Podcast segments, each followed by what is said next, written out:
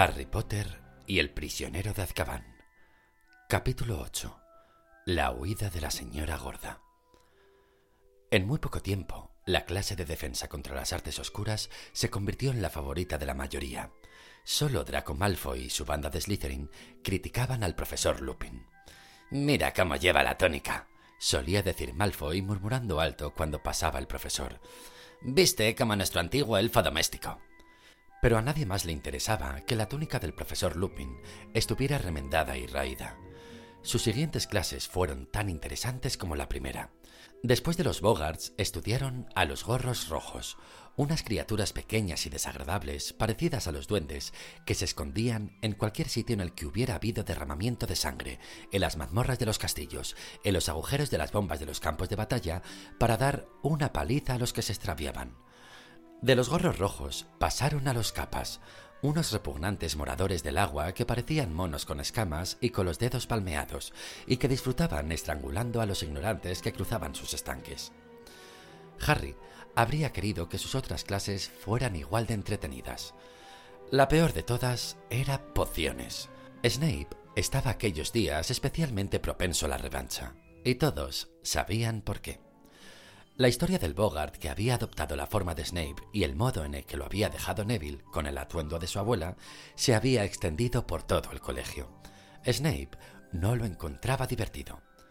A la primera mención del profesor Lupin aparecía en sus ojos una expresión amenazadora. A Neville lo acosaba más que nunca.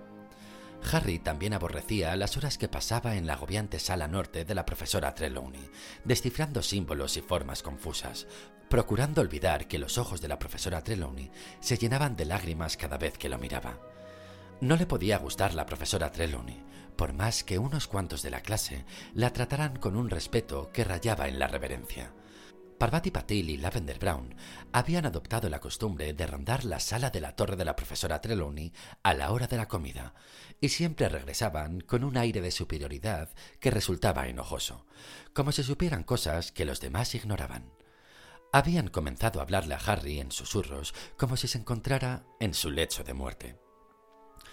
A nadie le gustaba realmente la asignatura sobre cuidado de criaturas mágicas, que después de la primera clase tan movida se había convertido en algo extremadamente aburrido. Hagrid había perdido la confianza. Ahora pasaban lección tras lección aprendiendo a cuidar a los gusarajos, que tenían que contarse entre las más aburridas criaturas del universo. ¿Por qué alguien se preocuparía de cuidarlos? Preguntó Ron, tras pasar otra hora embutiendo las viscosas gargantas de los gusarajos con lechuga cortada en tiras. A comienzos de octubre, sin embargo, hubo otra cosa que mantuvo ocupado a Harry, algo tan divertido que compensaba la insatisfacción de algunas clases. Se aproximaba la temporada de Quidditch y Oliver Wood, capitán del equipo de Gryffindor, convocó una reunión un jueves por la tarde para discutir las tácticas de la nueva temporada. En un equipo de Quidditch había siete personas, tres cazadores, cuya función era marcar goles metiendo la quaffle, una pelota como la de fútbol roja, por uno de los aros que había en cada lado del campo, a una altura de 15 metros. Dos golpeadores equipados con fuertes bates para repeler las bludgers, dos pesadas pelotas negras que circulaban muy a prisa zumbando de un lado a otro intentando derribar a los jugadores. Un guardián que defendía los postes sobre los que estaban los aros y el buscador, que tenía el trabajo más difícil de todos, atrapar la dorada snitch, una pelota pequeña con alas del tamaño de una nuez, cuya captura daba por finalizado el juego y otorgaba 150 puntos al equipo del buscador que la hubiera atrapado.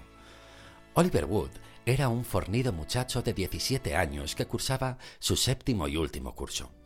Había cierto tono de desesperación en su voz mientras se dirigía a sus compañeros de equipo en los fríos vestuarios del campo de Quidditch, que se iba quedando a oscuras. Es nuestra última oportunidad, mi última oportunidad de ganar la Copa de Quidditch, les dijo, paseándose con paso firme delante de ellos. Me marcharé al final de este curso. No volveré a tener otra oportunidad. Gryffindor no ha ganado ni una vez en los últimos siete años. De acuerdo, hemos tenido una suerte horrible. Heridos, cancelación del torneo el curso pasado. Wood tragó saliva, como si el recuerdo aún le pusiera un nudo en la garganta. pero también sabemos que contamos con el mejor equipo de este colegio, añadió, golpeándose la palma de una mano con el puño de la otra y con el conocido brillo frenético en los ojos. Contamos con tres cazadoras estupendas. Wood señaló a Alicia Spinett, Angelina Johnson y Katie Bell. Tenemos dos golpeadores invencibles. Déjalo ya, Oliver, nos estás sacando los colores, dijeron Fred y George a la vez, haciendo como que se sonrojaban. Y tenemos un buscador que nos ha hecho ganar todos los partidos, dijo Wood con voz retumbante y mirando a Harry con orgullo incontenible. Y estoy yo, añadió. Nosotros creemos que tú también eres muy bueno, dijo George. Un guardián muy chachi, confirmó Fred. La cuestión es, continuó Wood, reanudando los paseos, que la Copa de Quidditch debiera de haber llevado nuestro nombre estos dos últimos años. Desde que Harry se unió al equipo, he pensado que la cosa estaba chupada, pero no lo hemos conseguido y este curso es la última oportunidad que tendremos para ver nuestro nombre grabado en ella. Wood hablaba con tal desaliento que incluso a Fred y a George les dio pena. Oliver, este será nuestro año, aseguró Fred. Lo conseguiremos, Oliver, dijo Angelina. Por supuesto, corroboró Harry. Con la moral alta, el equipo comenzó las sesiones de entrenamiento tres tardes a la semana. El tiempo se enfriaba y se hacía más húmedo, las noches más oscuras, pero no había barro, viento ni lluvia que pudieran empañar la ilusión de ganar por fin la enorme copa de plata. Una tarde después del entrenamiento, Harry regresó a la sala común de Gryffindor con frío y entumecido, pero contento por la manera en que se había desarrollado el entrenamiento, y encontró la sala muy animada. ¿Qué ha pasado? preguntó a Ron y Hermione, que estaban sentados al lado del fuego en dos de las mejores sillas, terminando unos mapas del cielo para la clase de astronomía. Primer fin de semana en Hogsmeade, le dijo Ron, señalando una nota que había aparecido en el viejo tablón de anuncios. Finales de octubre, Halloween. Estupendo, dijo Fred, que había seguido a Harry por el agujero del retrato. Tengo que ir a la tienda de Zanco. Casi no me quedan bombas fétidas. Harry se dejó caer en una silla al lado de Ron, y la alegría lo abandonó. Hermione comprendió lo que le pasaba. Harry, estoy segura de que podrás ir la próxima vez, le consoló. Van a atrapar a Black enseguida. Ya lo han visto una vez. Black no está tan loco para intentar nada en Hogsmeade. Eh, pregúntale a McGonagall si puedes ir ahora, Harry. Eh, pueden pasar años hasta la próxima ocasión. Ron, dijo Hermione. Harry tiene que permanecer en el colegio.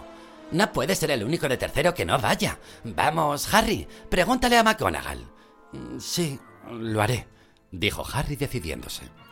Hermione abrió la boca para sostener la opinión contraria, pero en ese momento Croxas saltó con presteza a su regazo. Una araña muerta y grande le colgaba de la boca. ¿Tiene que comerse esto aquí delante? preguntó Ron frunciendo el entrecejo. ¡Bravo, Croxas! ¿La has atrapado tú solito? dijo Hermión. Croxas masticó y tragó despacio la araña con los ojos insolentemente fijos en Ron. No los sueltes, pidió Ron irritado, volviendo a su mapa del cielo. Scavers está durmiendo en mi mochila. Harry bostezó. Le apetecía acostarse, pero antes tenía que terminar su mapa.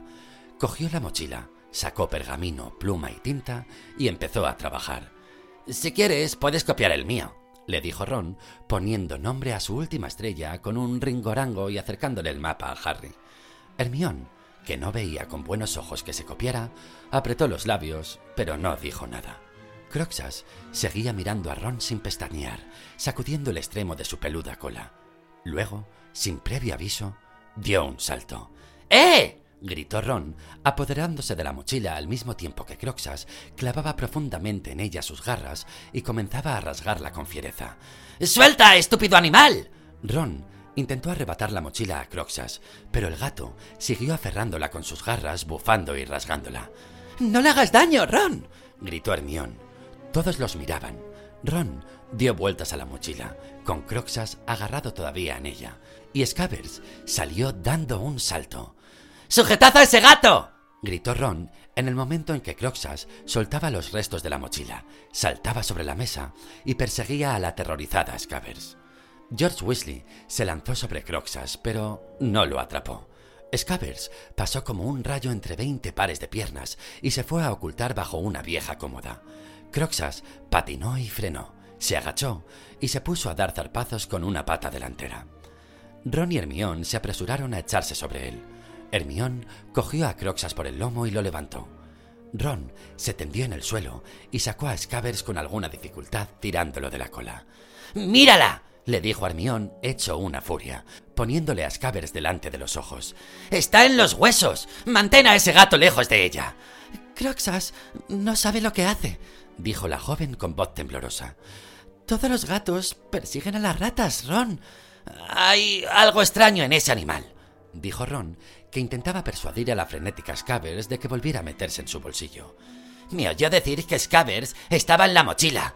Vaya, qué tontería, dijo Hermión hartándose. Lo que pasa es que Croxas la olió. ¿Cómo si no crees que ese gato la ha tomado con Scavers? Dijo Ron, sin reparar en cuántos había a su alrededor, que empezaban a reírse. Y Scavers estaba aquí primero, y está enferma. Ron se marchó enfadado, subiendo por las escaleras hacia los dormitorios de los chicos.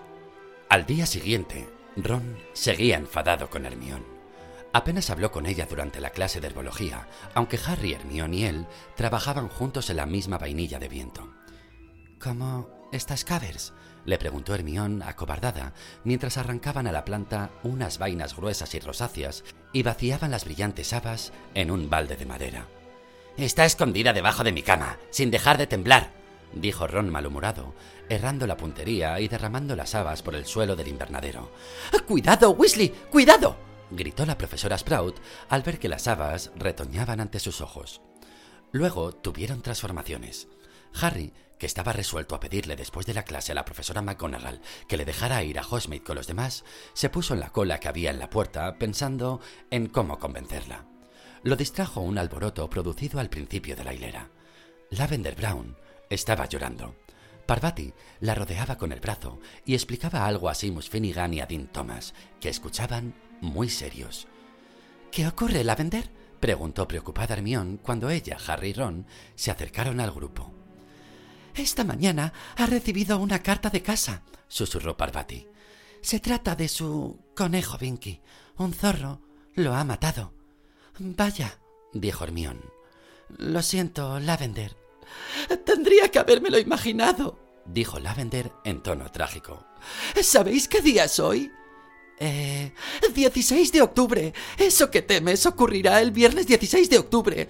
¿Os acordáis? Tenía razón. Toda la clase se acababa de reunir alrededor de Lavender. Simus cabeceó con pesadumbre. Hermión titubeó. Luego dijo: ¿Tú. tú. ¿Tú temías que un zorro matara a Vinky? Bueno, no necesariamente un zorro, dijo Lavender, alzando la mirada hacia Hermión y con los ojos llenos de lágrimas. Pero tenía miedo de que muriera. Vaya, dijo Hermión. Volvió a guardar silencio. Luego preguntó. ¿Era viejo? No, dijo Lavender sollozando. Eso... solo era una cría.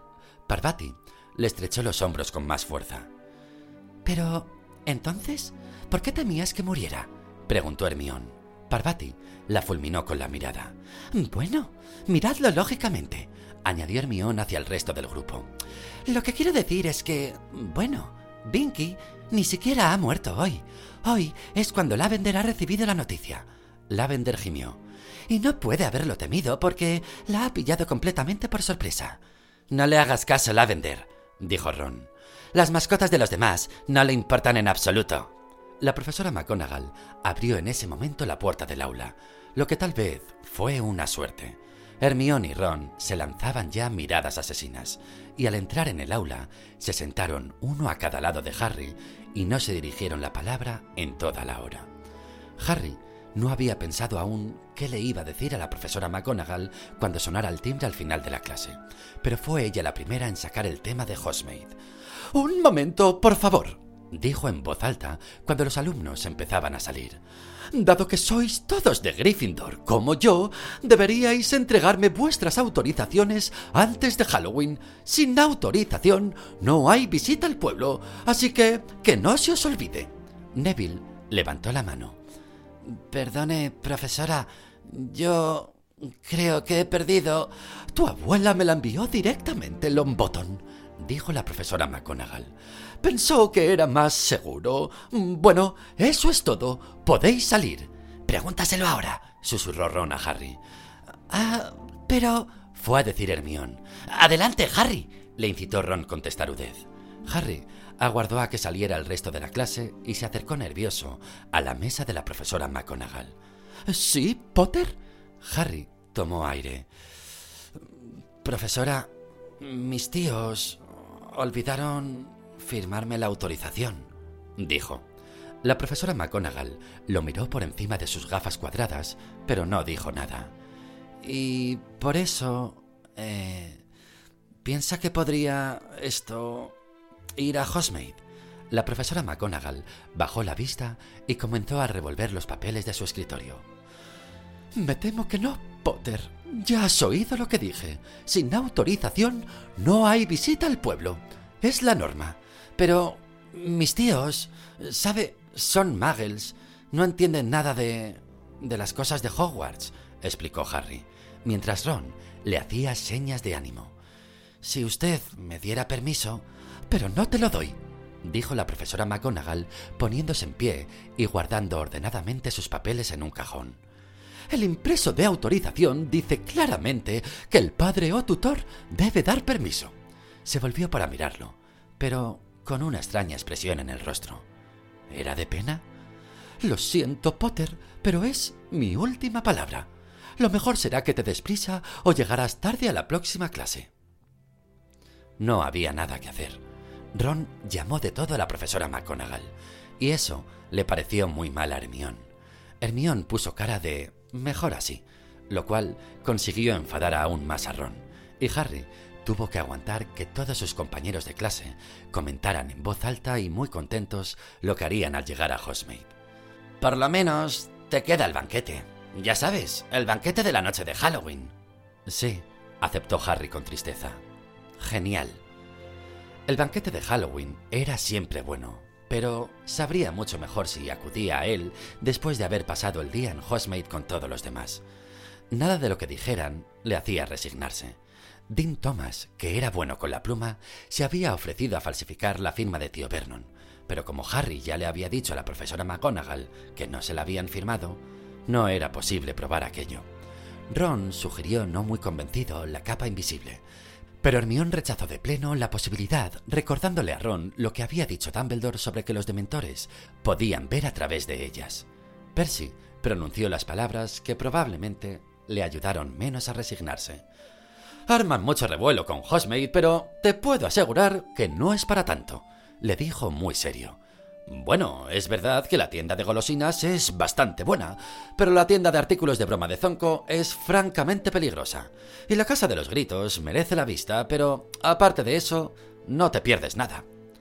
La mañana del día de Halloween, Harry se despertó al mismo tiempo que los demás y bajó a desayunar muy triste, pero tratando de disimularlo. Te traeremos un montón de golosinas de Honeydukes, le dijo Hermión, compadeciéndose de él. «Eh, sí, mantones, dijo Ron. Por fin habían hecho las paces él y Hermión. No os preocupéis por mí, dijo Harry con una voz que procuró que le saliera despreocupada. Ya nos veremos en el banquete. Divertíos. Los acompañó hasta el vestíbulo, donde Filch, el conserje, de pie en el lado interior de la puerta, señalaba los nombres en una lista, examinando detenida y recelosamente cada rostro y asegurándose de que nadie salía sin permiso. ¿Tú te quedas aquí, Potter? gritó Malfoy, que estaba en la cola junto a Crabbe y Goyle. ¿No te atreves a cruzarte con los dementores? Harry no le hizo caso, y volvió solo por las escaleras de mármol y los pasillos vacíos, y llegó a la torre de Gryffindor.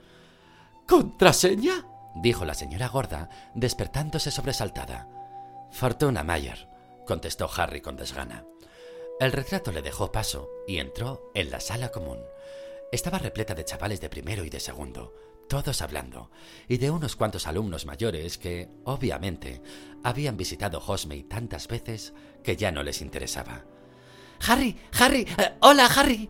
Era Colin Creevy, un estudiante de segundo que sentía veneración por Harry y nunca perdía la oportunidad de hablar con él. ¿No vas a Hogsmeade, Harry? ¿Por qué no? Eh, Colin miró a sus amigos con interés. Si quieres puedes venir y sentarte con nosotros. No, gracias, Colin, dijo Harry, que no estaba de humor para ponerse delante de gente deseosa de contemplarle la cicatriz de la frente.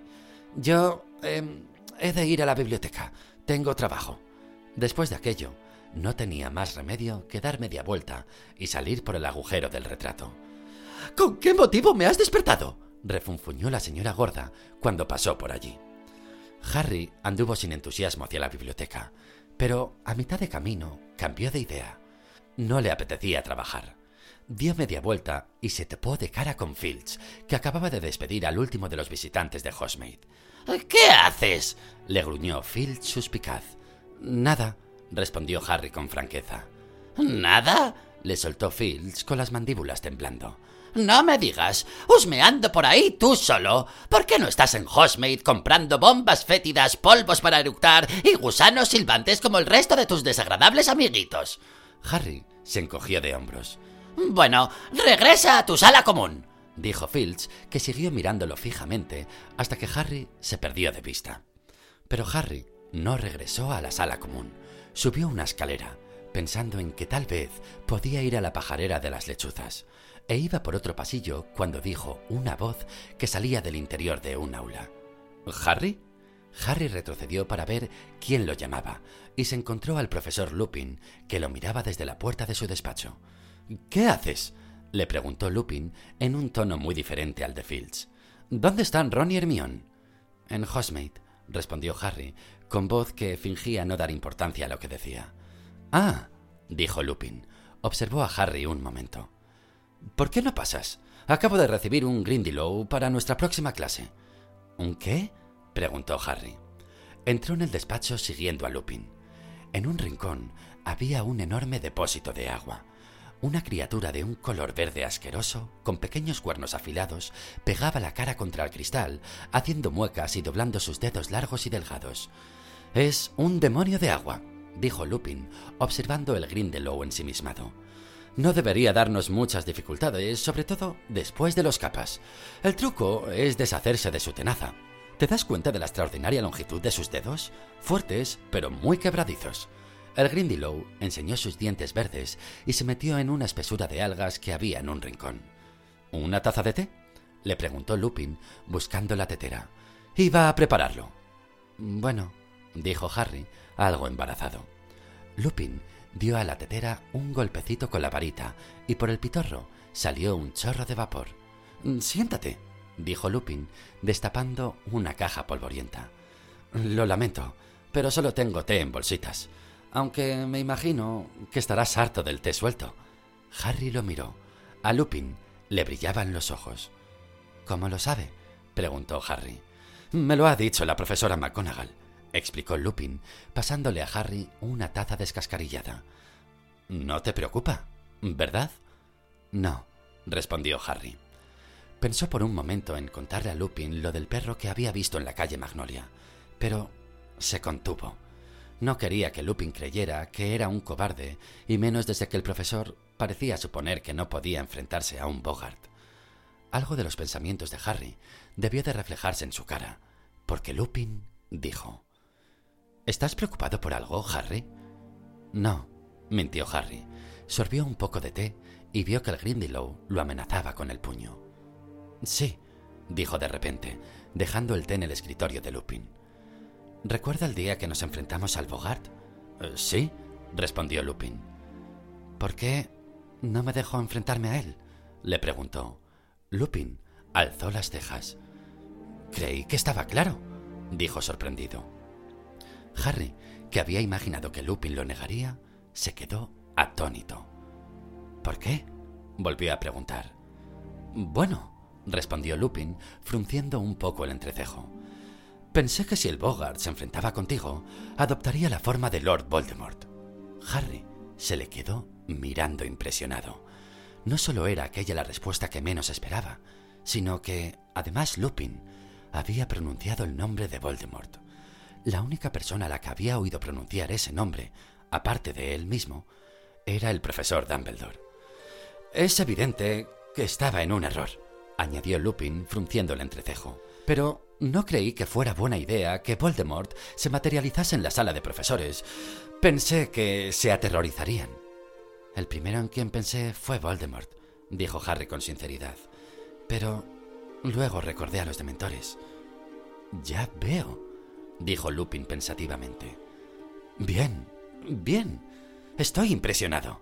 Sonrió ligeramente ante la cara de sorpresa que ponía Harry. Eso sugiere que lo que más miedo te da es el miedo. Muy sensato, Harry. Harry no supo qué contestar, de forma que dio otro solvo al té. Así que, ¿pensabas que no te creía capaz de enfrentarte a un Bogart? dijo Lupin astutamente. Bueno, sí, dijo Harry. Estaba mucho más contento. Profesor Lupin, usted conoce a los dementores. Le interrumpieron unos golpes en la puerta. Adelante, dijo Lupin. Se abrió la puerta y entró Snape. Llevaba una copa de la que salía un poco de humo y se detuvo al ver a Harry. Entornó sus ojos negros. Ah, Severus, dijo Lupin sonriendo.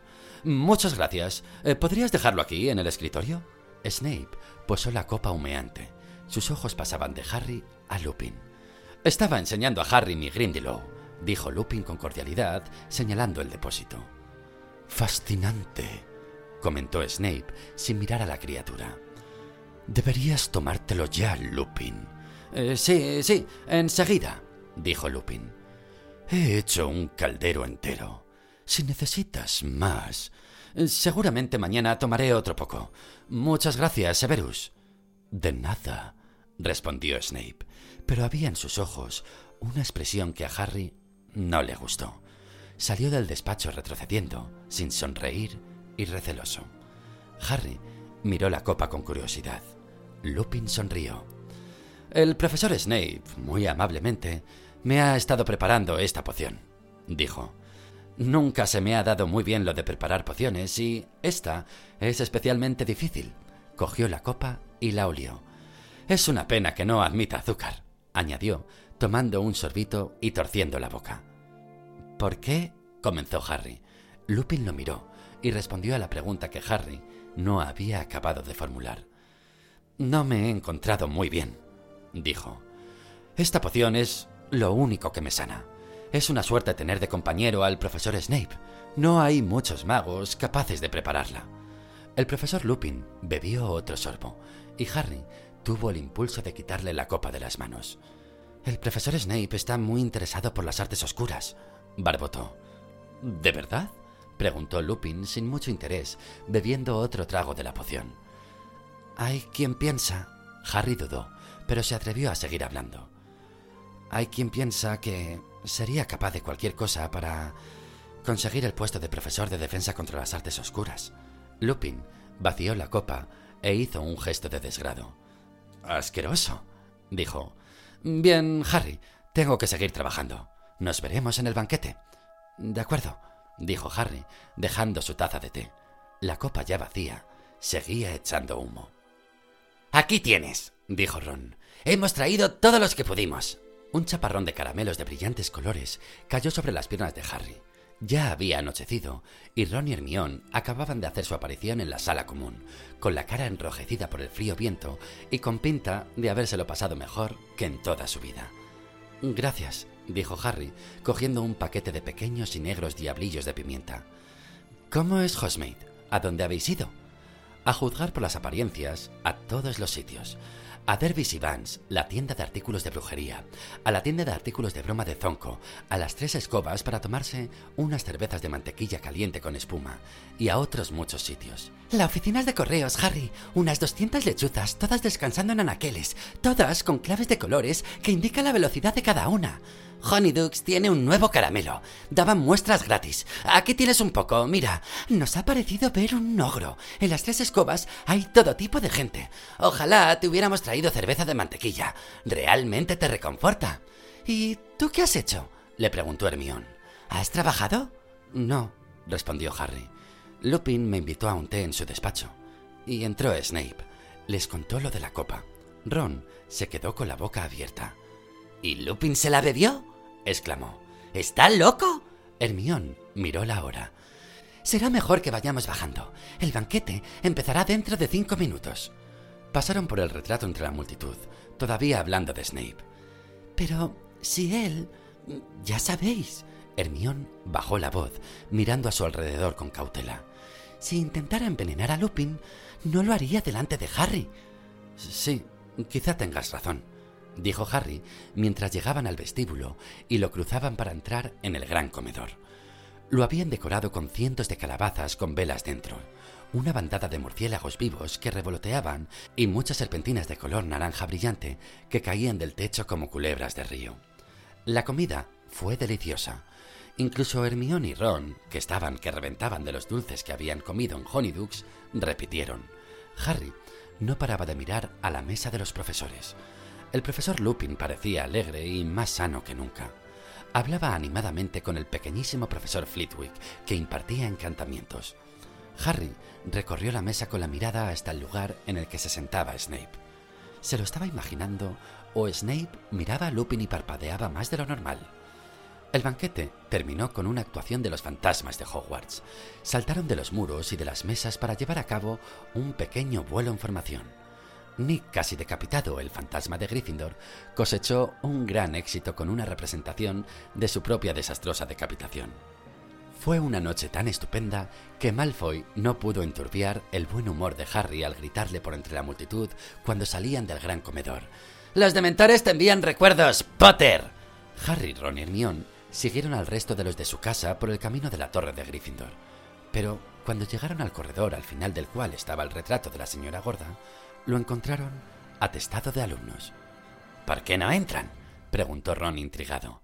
Harry miró delante de él, por encima de las cabezas.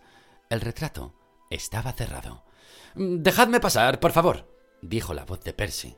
Se esforzaba por abrirse paso a través de la multitud, dándose importancia. ¿Qué es lo que ocurre?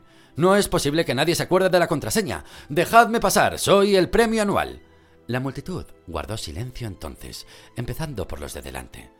Fue como si un aire frío se extendiera por el corredor. Oyeron que Percy decía con una voz repentinamente aguda: ¡Que alguien vaya a buscar al profesor Dumbledore! ¡Rápido! Las cabezas se volvieron. Los de atrás se ponían de puntillas. ¿Qué sucede? preguntó Ginny, que acababa de llegar. Al cabo de un instante, hizo su aparición el profesor Dumbledore, dirigiéndose velozmente hacia el retrato. Los alumnos de Gryffindor se apretujaban para dejarle paso, y Harry, Ron y Hermione se acercaron un poco para ver qué sucedía. ¡Anda, mi madre! exclamó Hermione, cogiéndose al brazo de Harry. La señora gorda había desaparecido del retrato, que había sido rajado tan ferozmente que algunas tiras del lienzo habían caído al suelo. Faltaban varios trozos grandes. Dumbledore dirigió una rápida mirada al retrato estropeado y se volvió. Con ojos entristecidos, vio a los profesores McGonagall, Lupin y Snape, que se acercaban a toda prisa. Hay que encontrarla, dijo Dumbledore. Por favor, señora McGonagall, dígale enseguida al señor Fields que busque a la señora gorda por todos los cuadros del castillo. ¡Apañados vais! dijo una voz socarrona. Era Pips, que revoloteaba por encima de la multitud y estaba encantado, como cada vez que veía a los demás preocupados por algún problema. ¿Qué quieres decir, Pips? le preguntó Dumbledore tranquilamente. La sonrisa de Pips desapareció. No se atrevía a burlarse de Dumbledore. Adoptó una voz empalagosa que no era mejor que su risa.